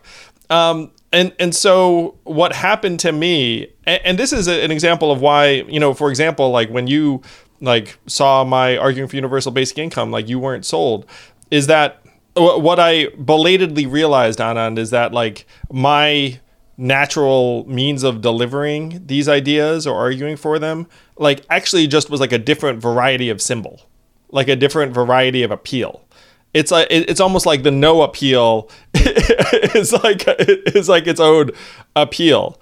Uh, and then you had folks who'd been in the game for a long time who were incredibly fluent in like their versions of political language. And there's this giant class of folks, you're probably friends with some of them, um, that are like DC consultants who are saying it's like, hey, argue it this way, argue it this way, and it will inflame this particular group. And, and so you end up with these uh, speeches that end up just becoming essentially like a check the box, being like, I'm now going to say this, and it's going to excite women. I'm going to say this, and it's going to excite people who care about climate change. I'm going to say this, and it's like, uh, and, and then you have the rights version of the same things. It's like, you know, we're going to appeal to loyalty and patriotism and order and uh, like uh, hierarchy and nostalgia or like whatever the heck the, the package of things is. Um, and what you're saying right now is so important is like that their package of appeals is more potent than Democrats to more human beings who reside in this country, also known as, known as voters. Uh, and this is a very dangerous thing. Uh, and then you go to the folks who are arguing for some of the policies that you and I are discussing, which I completely advocate for and agree with. And they're arguing for it in language that's never going to rise past a certain level of support. It's like they're going to get like a very hardcore, uh, they're going to get a hardcore whatever the number is 34% 28% like 40% and and then and you know there's this growing group of people that are like what the heck is going on? Why can't we win 51% of people over? And, and so what do we do? Like you know like one thing is to say to folks who are on a particular side arguing for medicare for all or, or other things um, to be like look like maybe we need to try and take lessons from uh, some of the appeals they're making um, that will. And so one of the things I said on the debate stage was like, look, you know, one of the, the best sell for fixing healthcare in this country is like right now it's terrible for anyone who wants to start a business, switch jobs, Correct. like do anything different. It's like giant job lock. It's holding us all in place. Like if you want dynamism and small businesses to flourish, then we need to get healthcare like away from jobs. Um, now, I, I think that's 100% accurate. And there are many, many Republicans who are small business owners. One of the things that pains me the most it is that I love small business owners. I think small business owners are, are like the lifeblood of many uh, communities. And more small business owners are Republicans, in part, I think, because Democrats are just like talking about it wrong. Correct. You know? like it, it kills me because, like, just, I, like, just on that, like a couple things on that, just on that point, so important. So like it, I think of Republic if you if you hired Republican strategists to like help Democrats sell universal health care, right? Medicare for all, let's say, or something like that. Um, I think you'd hear to, to, to weaponize what the insight you just said, right? There's a million reasons. I mean, the reason I actually support Medicare for all is not the reason you just said. It's one of them, but uh, it's I, I'm more personally inclined to the human rights nature of it, having this not be a thing that people worry about, you know. But but as you say, what you just said is an excellent target for Republicans, right? Who who like small business. Now, to me, what a Republican strategist would do here would take your idea, and and they would call employer-based healthcare, that entire system, which is our system, call it Donald Trump's small business tax. Right? I'm just giving you a, you know, right? Yeah, no, they're great at naming things. Right? They're, like, they're, like they're, Donald Trump's new business tax, right? Because anybody starting a new business is effectively paying a tax by having to lose their health care, right? And suddenly you've now shifted the dynamic. Or, you know, you take the wealth tax, right? And you call it the Patriots tax. I like some of this stuff is trivial and some of it, it goes deeper, right? But but look how well the right did by calling late term abortion partial birth abortion. Like look how well they did by calling the estate tax the death tax. So there's kind of the language stuff first of all. Um, have, have you read Jonathan Haidt's uh, uh, Righteous Mind? Right. Yeah, yeah. Anyway, so he talks about the that they appeal to more core values than uh, than Democrats do, Republicans do. Like another argument, I've said this in speeches of mine. I've seen like people in the room think in a way that you know doesn't happen in an age of polarization every day. They say, you know, we should say about healthcare. We, we already got the people we've got. The issue is the people we don't have, right? And we have a sense of what some of those people's values are right? They, they're not into health as a human right. That's not working. They're not into solidarity. They don't want to be like Scandinavia. Okay. So you gotta, you gotta first get that. You gotta meet them where they are. You gotta, you gotta understand that, which I think Democrats often just don't want to do. Okay. That person may like a certain, where in that person's worldview do, do they like solidarity? They don't like solidarity where you're coming from, which is healthcare. But where do they actually like solidarity? You know where they like it? The military. Where do they really like it? They like it in like wars, right? Oh, like Band of Brothers kind of thing, right? So why don't why don't you hear Democrats saying when we sent our boys to Normandy, right? They didn't leave one person down on the battlefield if they could avoid it, right? They didn't want some new bride in Indiana not to know what happened to her husband. They ran back, they put themselves in danger, they picked that's that's what we do. That's who we are as Americans. And when I'm president, that's what we're going to do on the battlefield of healthcare, right? Just, I, I'm making this up. It doesn't even actually make sense. No, th- it, no, it, it was genius. It took you 10 seconds to come up with it. And we need more people arguing along those lines, appealing to different chords and core values. Uh, so the healthcare is a human right, which I agree with. Um, you know, that's like the caring core value. Correct. Uh, and and then the Republicans have core values around loyalty and uh, sacredness and order um, that Democrats don't talk about as much or don't talk about Yes. as effectively. By the way, sacredness. this can I just say one thing on sacredness? Another thing. Like our current healthcare system turns your employer into God. You want to talk to Christians? Like you're in an employer-based healthcare system. Your employer is playing a role in your life that only God should actually play, which is deciding whether you live or die, deciding whether you're healthy or sound. Do you want your employer to be God? That that's not an appeal that's going to work on me, but that might work on some Christians. Yes, I think that Democrats completely abandon well not completely, but largely abandoning any faith-based value arguments uh, is not good. You know, it's like like you can say like, look, I don't believe what you believe, but it's like Right. you know what I mean like like it, this is just these are just different ways. And Anand, this is one of the most fundamental lessons I got in learning for president was like I thought I was arguing for things that like most people you know like would regard as like quite progressive. Um, but because I was arguing them from my own perspective, uh, like I ended up having like a very different appeal. Um, and it, it blew my mind that the substance and the messaging were um, were formed by each other to that extent you know, like I, I thought I'd end up being like the leftiest seeming guy in the world because I'm literally just trying to get rid of poverty and give everyone money. And I thought that would be like, wow, even Bernie didn't take it that far, you know. but, but, but, but instead, like I ended up being cast in this strange, different realm, um, in part because of just who I am. Like I have a particular approach and like different, like a particular way I argued things, uh, and so I ended up attracting folks who found that line of argumentation appealing or like uh, you know like like facts and figures of a certain way or, or um, i want to and it was totally surprising to me. Like uh, you know like i did not realize that, that that's how this worked. Um, so because now that i've learned that i completely affirm what you're saying which is that we need to start trying to communicate for some of the same goals to different people in different ways that will actually speak to them.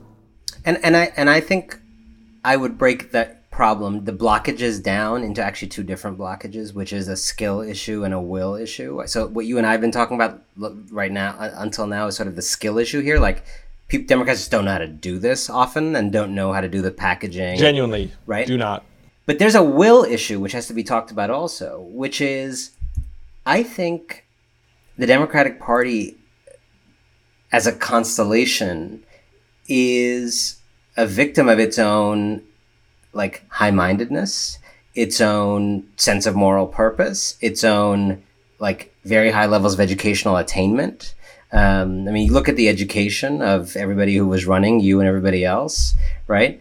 And uh, you know, I think Piketty had this line a couple of years ago, like about you know the Democrats becoming the Harvard Party or you know the kind of Brahmin Party. Um, it's not what you want it's not what you want. And I think what's come with that is a kind of, however you say that thing, Mar- Marquis of Queensberry rules about playing nice and playing noble and going, you know, I, I am not sure Michelle Obama is correct about going high when they go low. I, I, I, I, I think it depends on how they're going low and what the outcomes are, you know?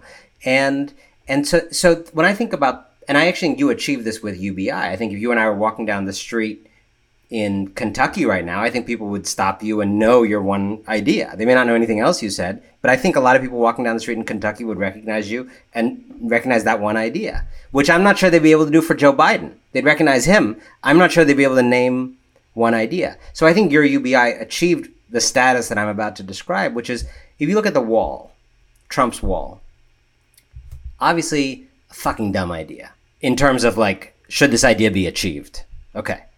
But now let's put that aside and look at it from a political analysis lens, right?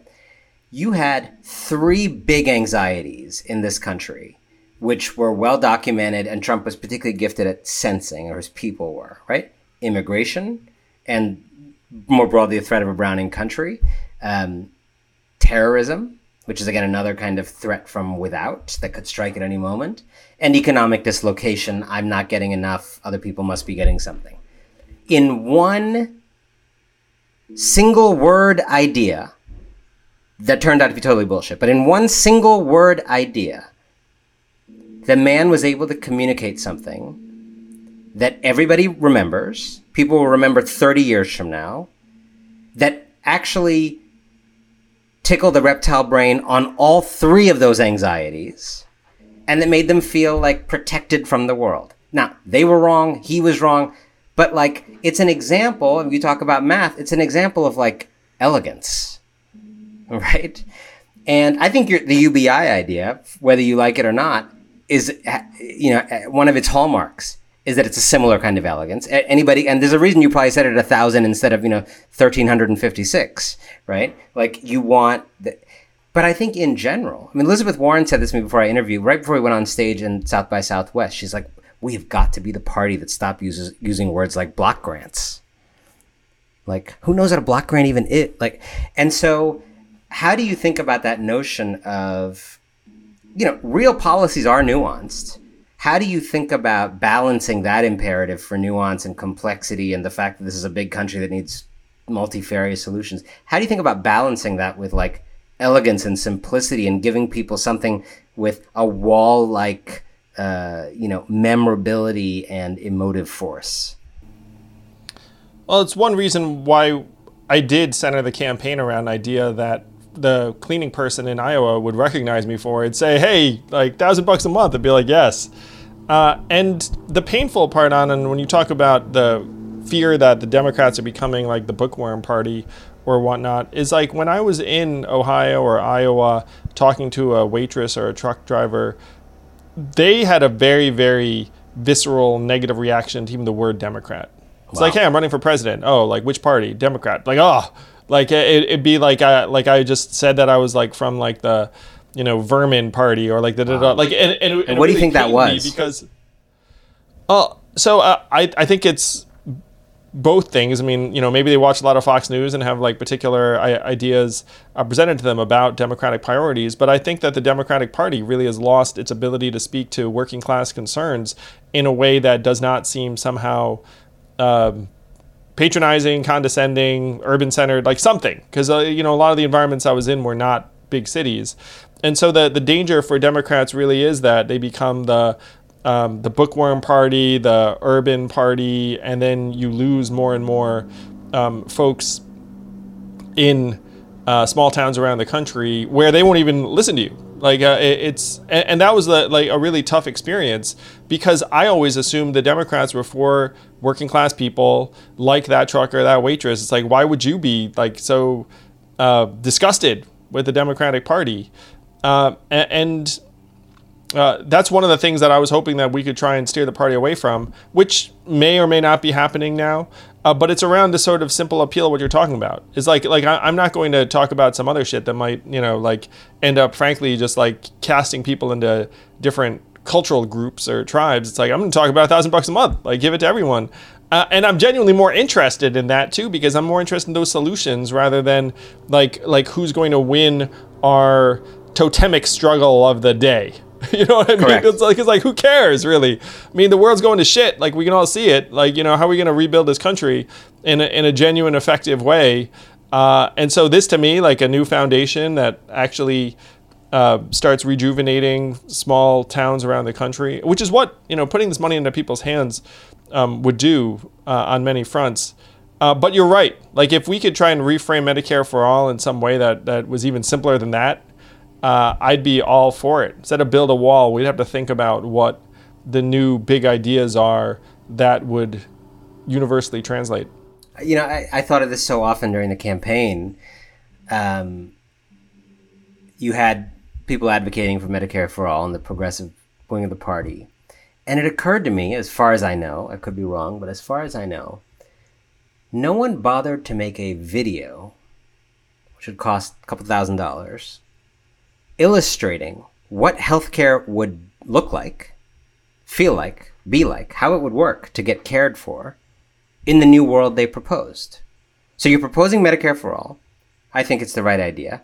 I I also think, unlike a lot of people who ad- advocate for it, the people who are scared of it are not crazy or wrong. It is a pretty big shift.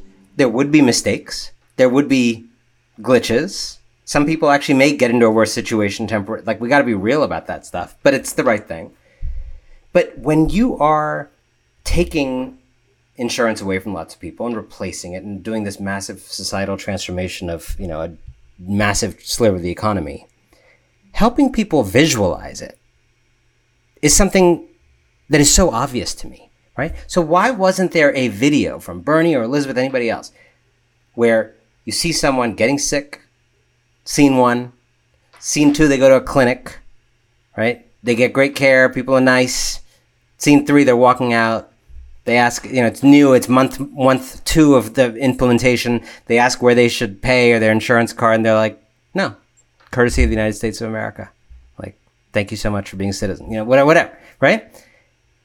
That that would have just maybe helped some people. Just and this is the kind of thing I'm talking about, where not having an understanding of where that waitress or truck driver is psychologically, what their fears are, what their anxiety, how they see, not even having that information available because you're allow you've allowed yourself to become the Harvard party over time is so profoundly dangerous and is so wasteful, particularly when you have policies, the whole litany of policies that would make all those people you're talking about all their lives better.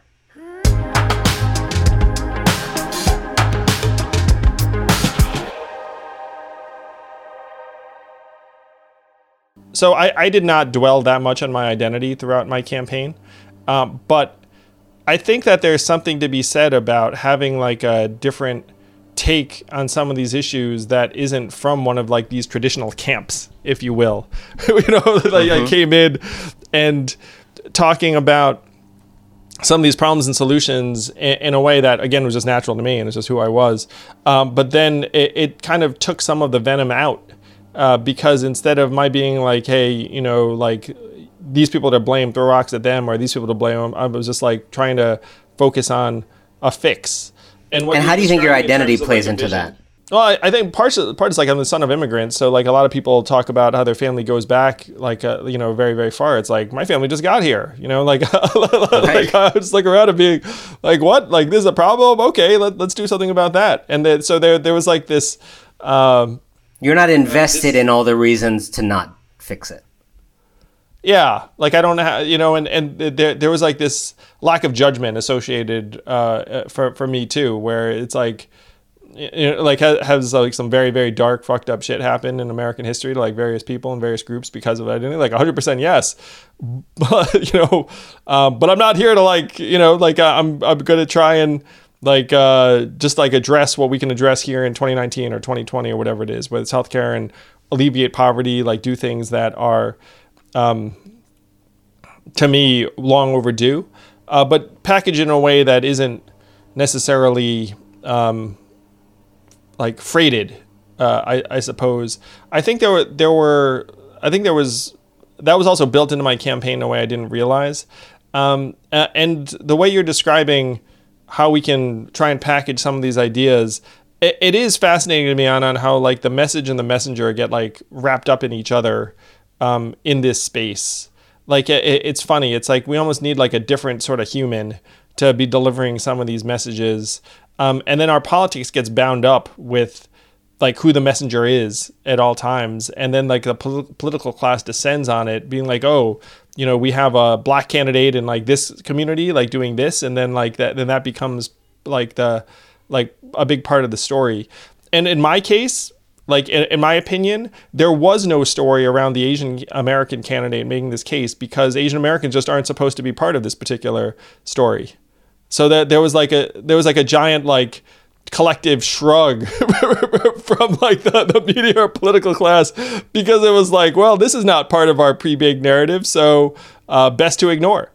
It's really interesting. You know, I my my experience from a just as a writer is, is a little bit different. I mean, maybe similar, maybe different, which is I feel like part of the you know that we that there's so much talk about Indian Americans, um, Asian Americans in general, in many cases, serving playing this role of model minority and and the ways in which our communities um, have often been used the stories of our communities. First of all, misleading stories because there's actually a lot of poor Indian Americans and a lot of poor Chinese American. It's not a, these are not like monolithically successful communities, but they're above average successful in many indicators. But the ways in which these communities have been and the stories of them have been exploited to justify, uh, you know, austerity and lack of compassion for other communities, right? Like uh, the, the the crudest version is like and people have you know said this openly like if indian americans can achieve what they have in america then what excuses do african americans have or others and this kind of awful reasoning that people engage in um, and so for me a lot of my coming to consciousness around the issues we've been talking about is getting to a place of being comfortable not playing the role that i'm supposed to play because of my identity and i don't know if you feel that also but to me part of the role I'm supposed to play as a as an Indian American who's been whose family has been fortunate in America, who's been personally fortunate, is like you're supposed to shut up about all the other stuff, right? Like because you got let through, like you got let into the good part of the nightclub, and why would you it, complain? It, it's one reason why your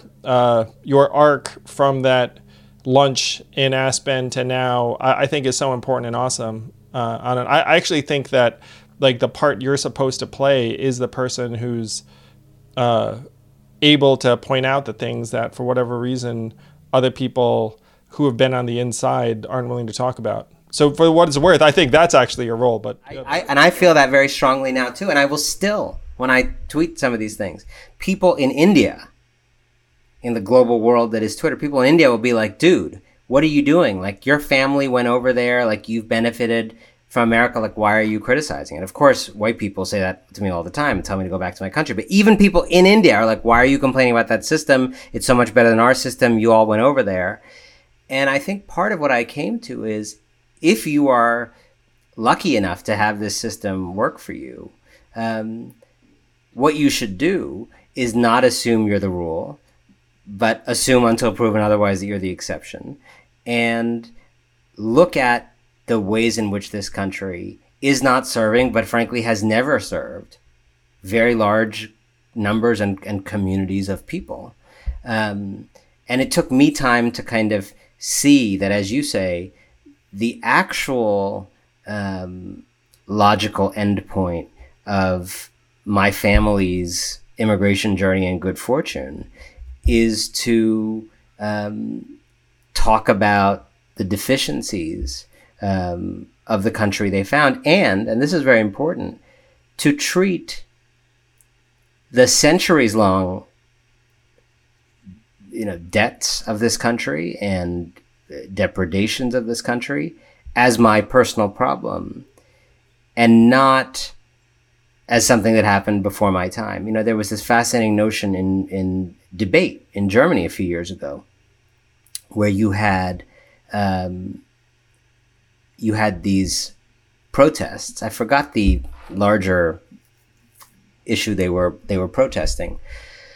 And you started to have what in Germany there's obviously particularly sensitivity around, which is chants of Jews go home or similar anti-Semitic chants at these protests in Germany. And you know, hate speech of this kind is actually illegal in Germany because of its history. But what emerged in this particular case a few years ago was that a lot of people doing the chanting were not white neo Nazis, but were relatively new Muslim immigrants.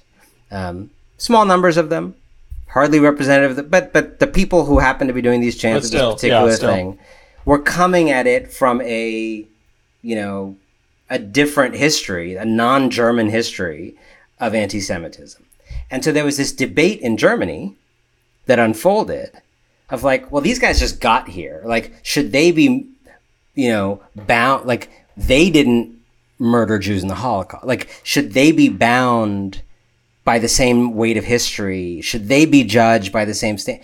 And and this guy wrote this really powerful piece. I think it was a journalist, but a very powerful piece saying the only way we can do this is from the moment you come to this country, Germany in that case, whether you're been here a long time or whether you're immigrating now, whether you're a refugee, in some ways you assume the assets and the debts of that society, right? You don't get to just start at the moment Fresh. you're starting. And that even, you know, refugees arriving here from the most precarious situations, for better or worse, assume the historical debts of Germany. They're, you're now part of, it wasn't like certain people only. And I thought that was a very powerful argument. I think it, it taught me something just about immigrant people more generally. It, it's something that I felt very strongly. Uh, where my parents came here, create a better life for me and my brother. I grew up in imbibing American culture, and I, I love this country, and I think that the act to improve it is an act of patriotism, uh, which is what you've been doing and exercising. Like I don't see your critique as like somehow like bad. I mean, it's good for the country. It's like you need someone to point out like, hey, things have been going wrong in a, a very serious way, uh, and. Um, you're a parent. I'm a parent. I mean, our kids are growing up in this country. Like, we, you know, we have to do what we can for this land of ours. Uh, so I completely agree with you that there's like an inheritance in part because I, at least from my perspective, it's like I owe this country so much that if I can give back in some way, then like I'll be uh, 100% willing to, to do all I can uh, because my parents bet on this country, like, you know, defines who I am and has defined all of the great things in my life, my wife, my kids. Uh, in like, uh, I, I'll say this, and I think this is true for you too. It's like I took the ideals of this country to heart growing up. You know, it's like you you learn all these things about America growing up, and then you find that you know there are real problems. And then to me, my running for president was like, okay, we can fix these problems. And it's like uh, it's not like let's like I mean we don't have a choice really because we're all here. We have to do all we can. Um, so I, I see your your actions, your writings, your behaviors, really like uh, as deeply patriotic. I'm I like to me anyone who doesn't see that uh, is mistaken. Well, thank you. That's this is why I refuse to go back to my country of uh, Cleveland, Ohio, because I, you know, d- dissent is patriotic, as they say, and and and I think you know, though we work in different ways, I think what we share is a sense that. Um, you know, if uh, if a fortunate uh, Asian American young man is expected to primarily show up with gratitude, uh, a kind of silent gratitude, uh, I think in our own ways we've rejected that as the sole posture or the dominant posture. Um, I am grateful, but uh, I'm now more conscious than than ever, maybe more conscious than I was, you know, growing up, um, about all the people in this country my family chose that that are not um, that have never availed of, of this kind of fortunate story. Well, I, it's one of the reasons why I think that our conversation around how we can help frame these ideas in different ways is so important, Anand, because like I think that this country needs us to try and frame some of the big solutions in ways that are more translatable to more people. I did not realize setting out that that was going to be something that like I, I thought that I could lend a hand to to, but now I believe it. And it's even more true for you because you're more of a crafter of words than I am. You know, you're, you're like a, a real like a real person who uh, grapples with ideas uh, as your your core passion and job in a way that like I, am more of a blunt instrument. like, like, like, a good idea, a good idea, and I'm like the blunt right, force of math. This happen. yes, like let's go make this shit happen. Like, what do I need to do? Run for president? What are the rules? Okay, like yeah. uh, let, us go do it. So if anyone can help frame some of these ideas in different terms uh, so that we can get more people on board, it's you. Well, um, I think uh, we have a lot of work to do we have a lot of work to do. Anand, this was so much fun. Like I would, will I know this. You know, at this point, we we were um, at the tail end of this conversation, but uh, like I enjoyed this so much. We should do this all the time because like I feel like I would just learn so much, uh, and uh, you know, hopefully you enjoyed it half as much as I did. This is great. Haven't had such a good conversation in part because of the pandemic, but also because this is a really great conversation in a very long time. So thank you so much for uh, for for spending uh, spending the time. You kidding? Thank you, man. All the best to you and your family, and hopefully we'll see each other in person. Uh, uh, you know, as opposed to the Zoom. Yeah, absolutely. Stay safe, man.